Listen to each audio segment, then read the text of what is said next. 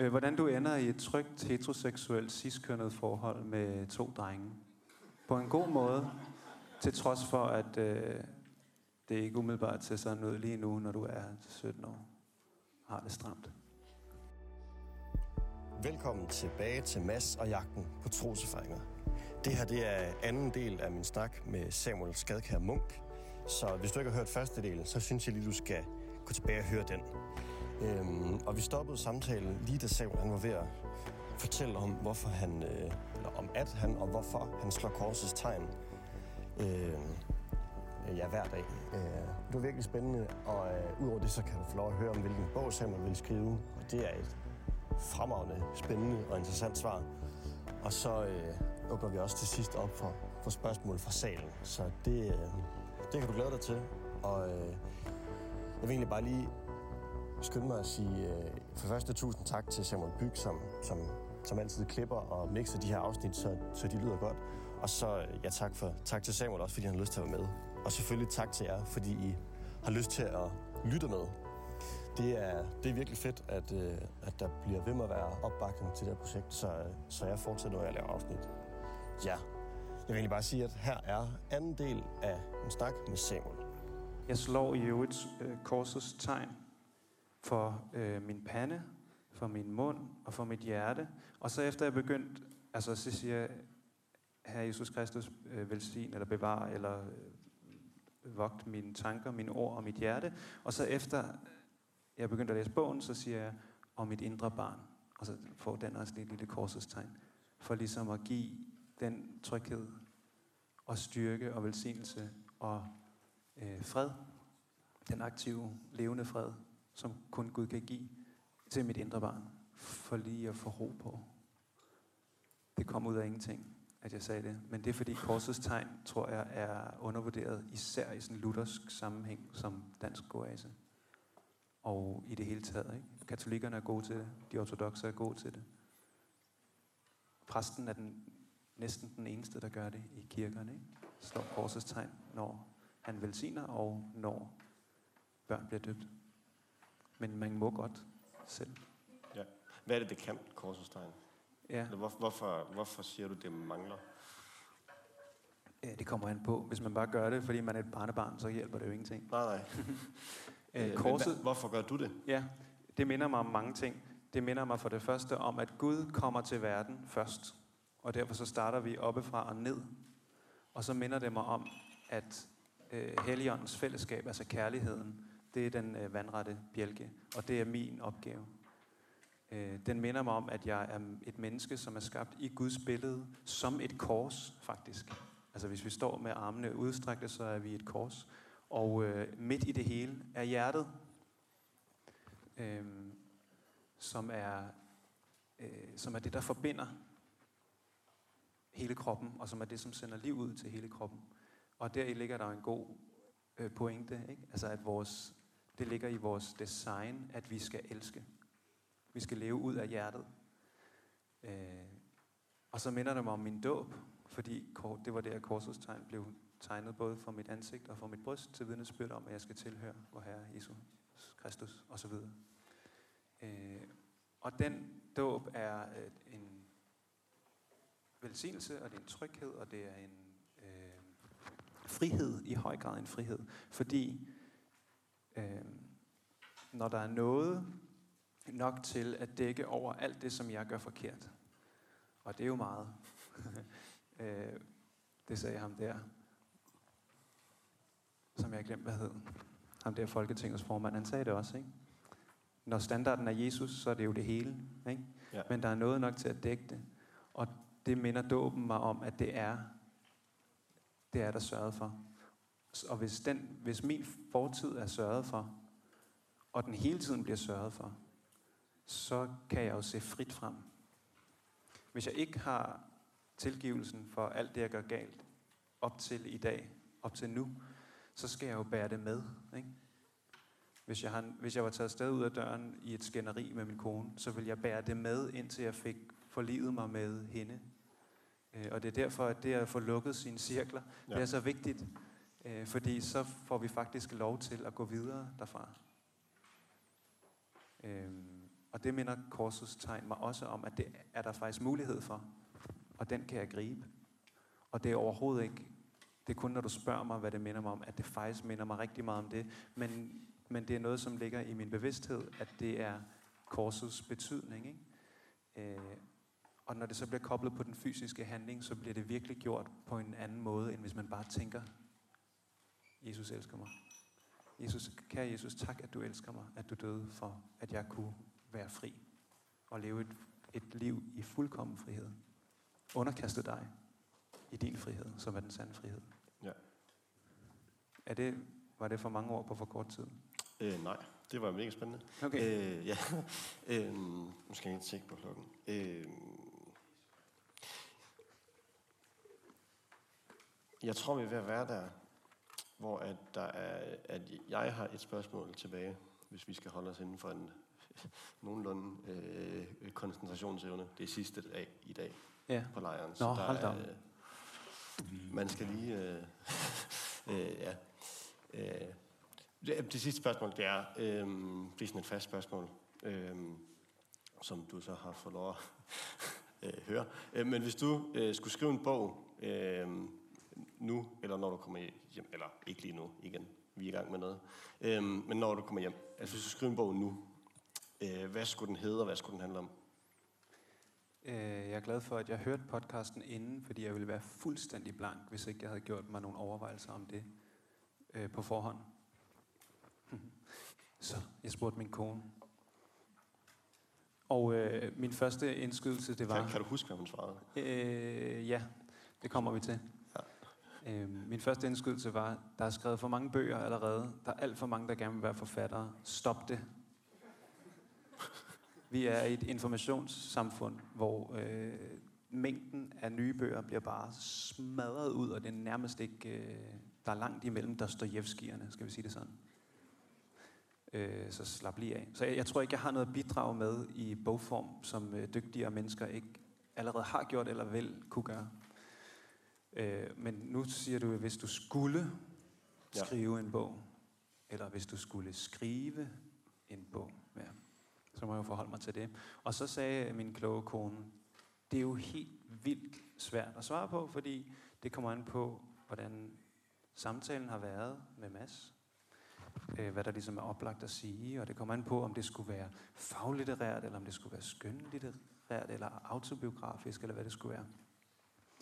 Øhm, men i og med det sidste spørgsmål, så giver det ikke mening at tage et helt nyt emne, eller gøre det? Det ved jeg Det kan de godt. Kan vi det godt? Det kan vi godt. Jamen, det er bare et sprængfarligt emne. Ja.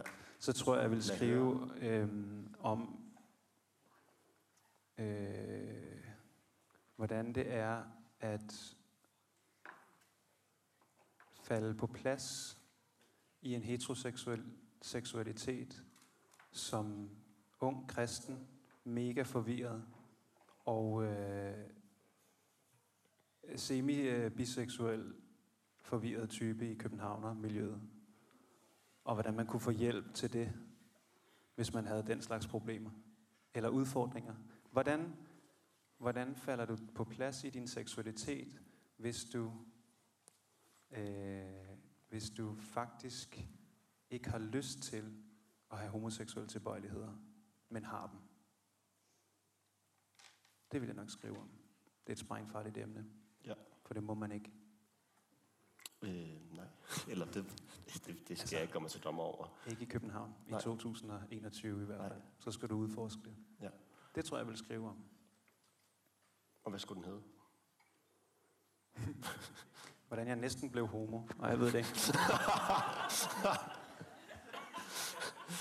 Skide godt. Ja. Jeg har ikke lige nået så langt som til en titel. Nej. Øh, hvordan du ender i et trygt heteroseksuelt ciskønnet forhold med to drenge. På en god måde.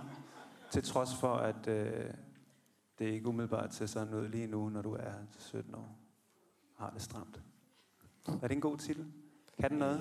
Øh, øh, ja. En lang ja, titel, Ja, den er lang. Den er lang. Øh, men lange bogtitler er også gode. Ja. Øh, jeg har jo også en podcast her, som har et lidt for langt navn. Øh, Du har et kort navn til gengæld, det hjælper på det. ja, det er det. Ja, ja det havde ikke været fedt. Og, Du kan hedde Cebedeus. ja. men, men det gør jeg ikke. det gør du ikke. Øh, Ja. Øhm, Men det, må jeg lige sige noget? Ja. Det fede er jo, det at jeg siger det nu, det legitimiserer, at man kan sige det til sin nærmest fortrolige, hvis man har det sådan. Fordi det er noget, der meget sjældent bliver talt om. Fordi det er så svært et emne. Og fordi vi lever i et kassesamfund, som har vildt travlt med at få klassificeret dig. Det vigtigste er, at du finder ud af, hvad din seksualitet hedder. Og det skal være nu. Og selvom du er 13-14 år, så skal du vide det nu. Fordi hvordan vil du ellers svare på, hvilket pronomen du gerne vil tiltales med? Hvordan vil du, altså det der med lige at sige, "Uh, ro på. Men, øh, og så får vi lige brudt et lille tabu, som er kæmpestort. Og så kan man, så kan man faktisk tale om det, hvis man tør. Man skal vælge sine lytter med omhu, fordi det er ikke noget, der er nemt at tale om. Ellers så skulle den hedde, øh, hvordan du får det bedste liv med brutal ærlighed over for dig selv, over for dine bedste venner. Men det skulle så være et andet tema. ja.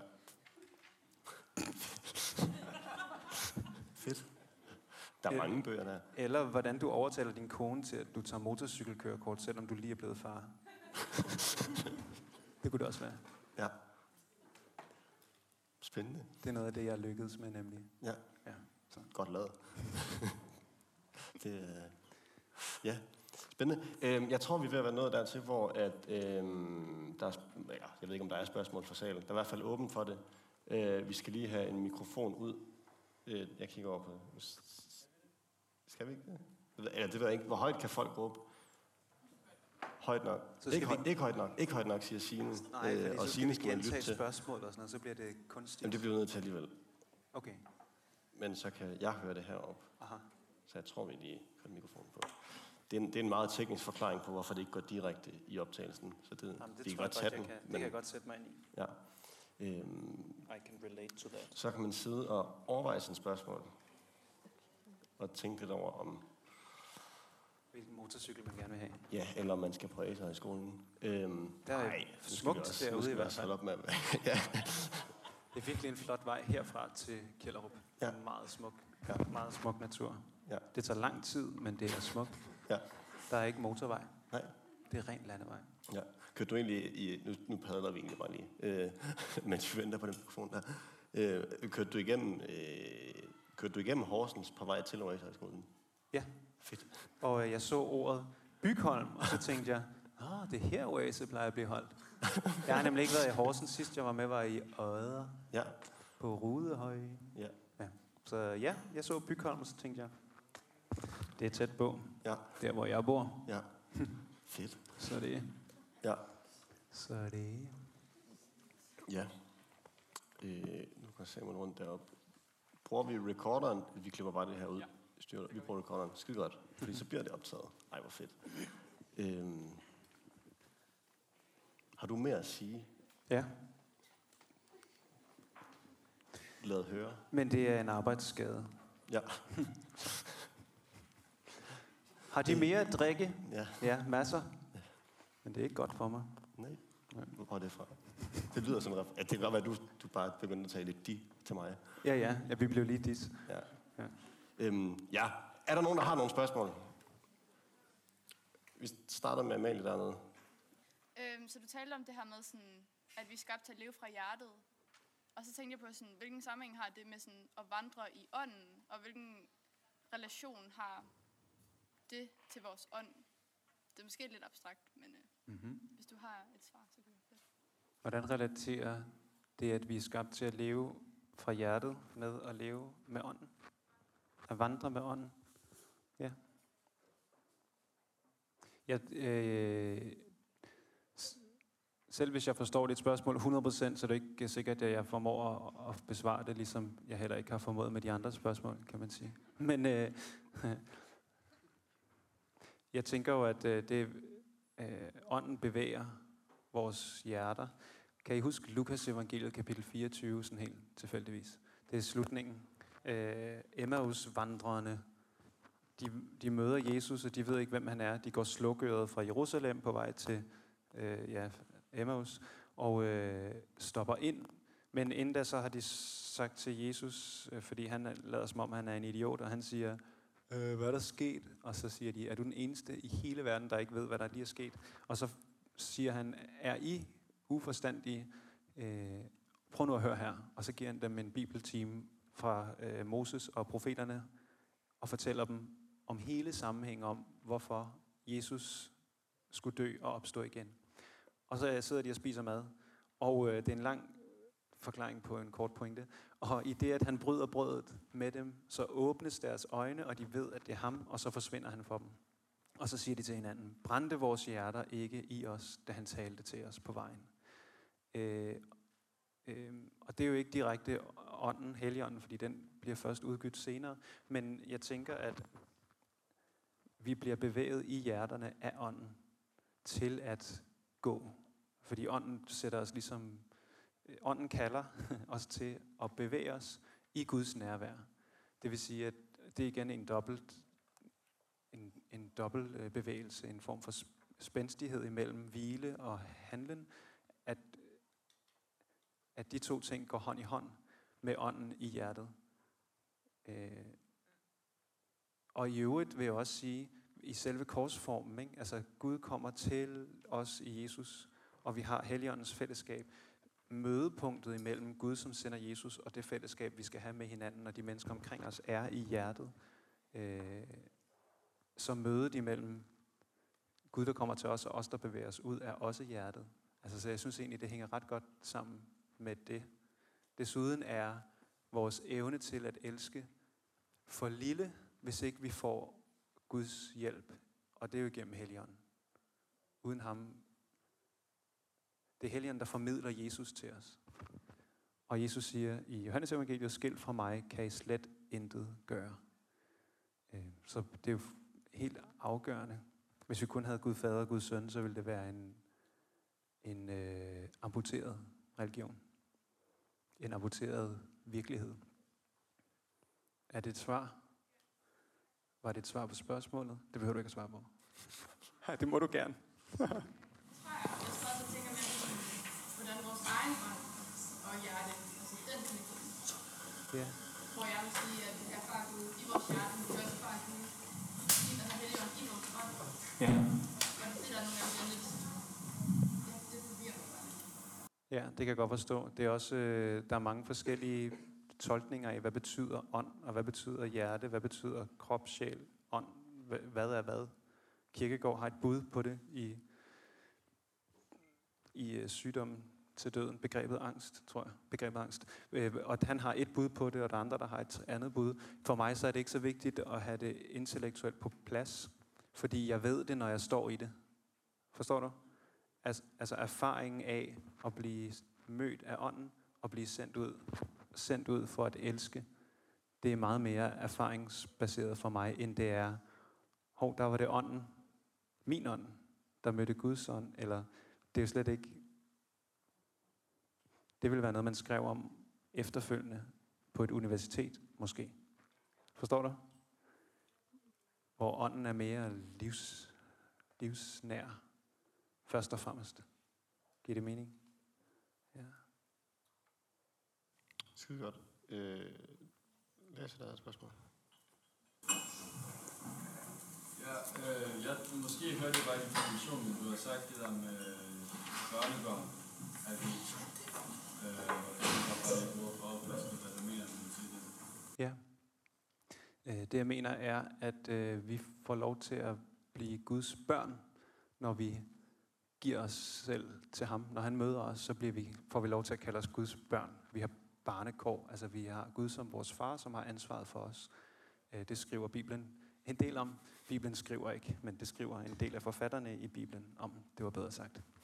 Øh, hvis nu at du har en kristen øh, mor og far, og du bare lever, som de gør, men ikke selv bliver kristen, men bare lever som om, at du er det. Men du aldrig nogensinde, jamen hvordan skal jeg sige det, aldrig nogensinde finder dig selv til rette i kristendommen, men bare gør det, som alle de andre gør, for det gør man jo. Så er du et barnebarn i gåsøjne. Men Gud har ingen børnebørn. Han har kun børn. Så øh, øh, kan man sige det på en anden måde, end at alle er stillet med opgaven at modtage Guds kærlighed. Er det, er det for avanceret? Det er, jo, det er jo egentlig ret lige til, ikke? Altså, den opgave har du. Den kan dine forældre ikke gøre for dig. Og derfor kan du ikke være et barnebarn af Gud, for han har ikke nogen børnebørn. Han har kun børn. Alle er lige. Der er ikke nogen anden rangs sortering. Der er ikke nogen, der kun får slik og ingen skal ud, som bedsteforældre gør ved deres børn. Ja. Eller, ja, bare slet det sidste. Ja. Det kan du overveje at klippe ud. Ja, det kan vi... øh, det ved jeg ikke. Øh, er der flere spørgsmål? Spørg mig om alt. Det var alt. Mm, jo, Signe. Du Hvad så, bro? Hvad hedder det? øh, Du siger, du vil skrive en bog med en meget, meget lang titel om, hvordan du ikke blev homoseksuel. Ja. Øhm, men at det ligesom var en, jeg ved ikke, en tilbøjelighed, kan man måske kalde det. Var det et bevidst valg, at du valgte bevæge dig væk fra det? Ja, fordi jeg ikke havde lyst til at være det. Ja, det er jo det meget korte svar. Vi er jo meget plastiske som mennesker i virkeligheden. Øh, og vores identitet har vi en ret stor indflydelse på. Altså hvad, hvad du vælger, hvem du omgiver dig med, er første, første skridt på vejen ikke, til at, at vælge, hvem man vil være. Der er også virkelig mange ting, man ikke bestemmer over. For mig så var det bare noget af det, jeg faktisk godt kunne bestemme over. I, i den, på den måde forstået, at menneskelivet er nederen, fordi mennesker samtidig vil og vil ikke det samme. Det er et livsvilkår. Det er meget almindeligt, at man både gerne vil spille guitar for eksempel, og samtidig ikke gider at gøre det, men man vil godt kunne gøre det, men man gider ikke at gøre det, der kræves. Eller for mit vedkommende, jeg kunne virkelig godt tænke mig at være i et forhold til en mand, og samtidig har jeg overhovedet ikke lyst til det. Hvad gør man ved det? Og der valgte jeg at, at sige, jamen så følger jeg det, jeg gerne vil, og ikke det, jeg føler mig tilskyndet til. Man kan måske sige det, øh, jamen altså, vi har drifter, og vi har længsler, og vi har der, hvor jeg tror, vi er mest frie, det er der, hvor at vi lader vores vilje bestemme over vores øh, følelser og drifter, i respekt for følelserne og drifterne. Fordi man kan slå sig selv i hovedet, eller man kan sige, øh, det her er meget sårbart. Det her det er meget, det kommer ud af et ægte sted i mit liv, og det her er virkeligt. Jeg har ikke lyst til at udforske det. Jo, forkert. Jeg vil ikke udforske det. Jeg har lyst til at udforske det. Men det, jeg tror er det rigtige for mig, er at lade være med at udforske det. Og så i stedet for at fokusere på, det her vil jeg ikke, det her vil jeg ikke, så flyt mit blik et andet sted hen. Fordi det, man ser på, det bliver større. Ligesom vi talte om, hvis man kigger på kærligheden i et andet menneske, så vokser den. Øh, og sådan er det bare. Det, du ser på, det vokser. Hele tiden. Øh, og det er derfor, vi skal se på Jesus, fordi så vokser han. Og det er derfor, vi skal høre andre menneskers erfaringer, fordi så vokser vores tro, og så vokser vores glæde, og så vokser vores liv. Og det er derfor også, tror jeg, at kristendom aldrig kan være et soloprojekt, fordi vi har brug for hinanden til at, at rette vores øjne det rigtige sted hen. Øh, jeg, ved, jeg ved ikke, jeg tror, jeg er kommet væk fra dit spørgsmål. Men øh, du må gerne stille det igen, hvis du synes, at jeg var for langt fra målet. Jeg kan måske uddybe med, øh, eller spørge ind til, grunden til, at du ikke ville udforske det, øh, var det noget indre, eller noget, du ville komme ud fra? Ja. Både og. Både og. Øhm. Og det er det, der gjorde det svært, ikke? Fordi inden i mig var der to, og sikkert flere, forskellige kræfter, der kæmpede imod hinanden. Og det er alt sammen påvirket af det udefra. De to, de spiller sammen. Øh, og vil altid gøre det, tror jeg. Og det er også derfor, man ikke skal gå for meget i dybden med, hvorfor gjorde jeg det her? Fordi det er hyperkomplekst. Men øh, det var både udefra, men der var jeg jo presset fra begge sider, ikke? fordi jeg havde, et, øh, jeg havde nogle homoseksuelle i min omgangskreds, som bare syntes, at det var det fedeste, og som også lidt, var lidt forelsket i mig. Så der var, der var et pres, ikke? Og så er der min kirkefamilie, som ikke taler så meget om det, men som alligevel, der er ikke nogen, der er i tvivl om. Kender I det? Jeg ved ikke, om det, er noget, om det er blevet bedre eller værre, eller hvad det er, men det er i hvert fald svært at navigere i. Men der er ikke nogen, der er i tvivl om, hvor, hvor huset står, eller hvad man skal sige. Øh, så på den måde, så var det jo både dobbelttydigt udefra og inde i mig selv. Det var hårdt. Det var elendigt. Det var ikke sjovt. Så ja, både udefra og indenfra. Hvis det kun havde været udefra, så havde jeg været på, så havde jeg haft problemer. Fordi så kunne jeg blive hyggelig, ikke? Som lod være med at gøre et, fordi det gør man jo ikke. Og jeg tror, min redning blev, at jeg var ærlig i det. Over for mig selv, over for min nærmeste. Ja. Uden at vide, hvad konklusionen blev. Og det er angstprovokerende, ikke at vide det. Ja. Har du mere at sige? Det. Øh, Det kommer an på, hvor længe Samuel svarer. ja, ja, det er fint. Ja.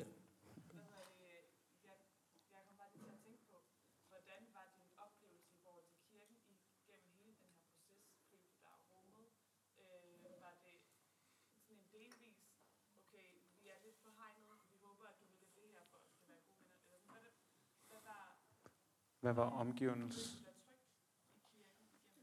Jeg gentager lige de spørgsmål, så kan de høre det dernede. Følte jeg mig tryg i kirken i min proces? Eller oplevede jeg, at folk pressede på, eller lagde afstand, eller sagde, hvis du gør det her, så er det slut? Eller hvis du... Ja, nu lærer jeg ord i munden på dig. Det er, fordi jeg selv prøver at forstå det. Følte du dig tryg? Jeg tror ikke, jeg delte det med ret mange, altså sådan bredt. Men dem, jeg delte det med, var meget... De så på kærligheden i mig, og rummede mig, og sagde, øh, jeg tror, at du er skabt til noget andet end det her, og det vil jeg gerne støtte dig i. Så ja, jeg var meget tryg, men det var også fordi, jeg havde... Øh, altså det er en, et menneske, som virkelig har øvet sig i at elske, ud fra 1. Korintherbrev 13. Kærligheden er tålmodig, mild osv. Og gøre det. Jeg følte mig tryg, ja. Jeg har ikke følt mig fordømt. Det er nok også derfor, jeg valgte, som jeg gjorde, for jeg tror, hvis jeg var blevet fordømt, så kunne det godt være, at jeg havde styret kontra. Det er meget almindeligt. Hvis man har et barn, der er fuldstændig håbløst ude at skide, så skal man bare rumme dem og elske dem, så er der større sandsynlighed statistisk for, at de kommer tilbage, faktisk. Det er sådan en, uh, giv, giv børnene lov til at være ekstreme artister. Og så kan det være, at de falder til ro i ateismen, eller det kan også være, at de ikke gør. Men hvis du begynder at sige, hvad de skal og ikke skal, så kører de endnu hårdere kontra. Og jeg synes egentlig, jeg fik rum. Ja. Men det var ikke noget, ja, det ved jeg ikke. Det var ikke noget, der fyldte meget i samtale med andre på den måde. Åh, det er også svært, fordi det var jo intens dårligt for mig. Hvilket vil sige, at så virker min hukommelse ikke nu, som jeg talte om tidligere. Oh, og min kone havde ikke mødt på det tidspunkt, så vi kan ikke engang spørge hende. Det fortaber sig i togerne, men jeg er meget glad lige nu. Fedt. Øhm, ja. Lasse, du har også et spørgsmål. Øhm, jeg har på fornemmelsen på den måde, du øh, taler på, at ærlighed er meget vigtigt for dig. Ja. Både øh, over for dig selv og øh, øh, over for hinanden som mennesker og som, som kirke, som, øh, som kristne, som, øh, som folk.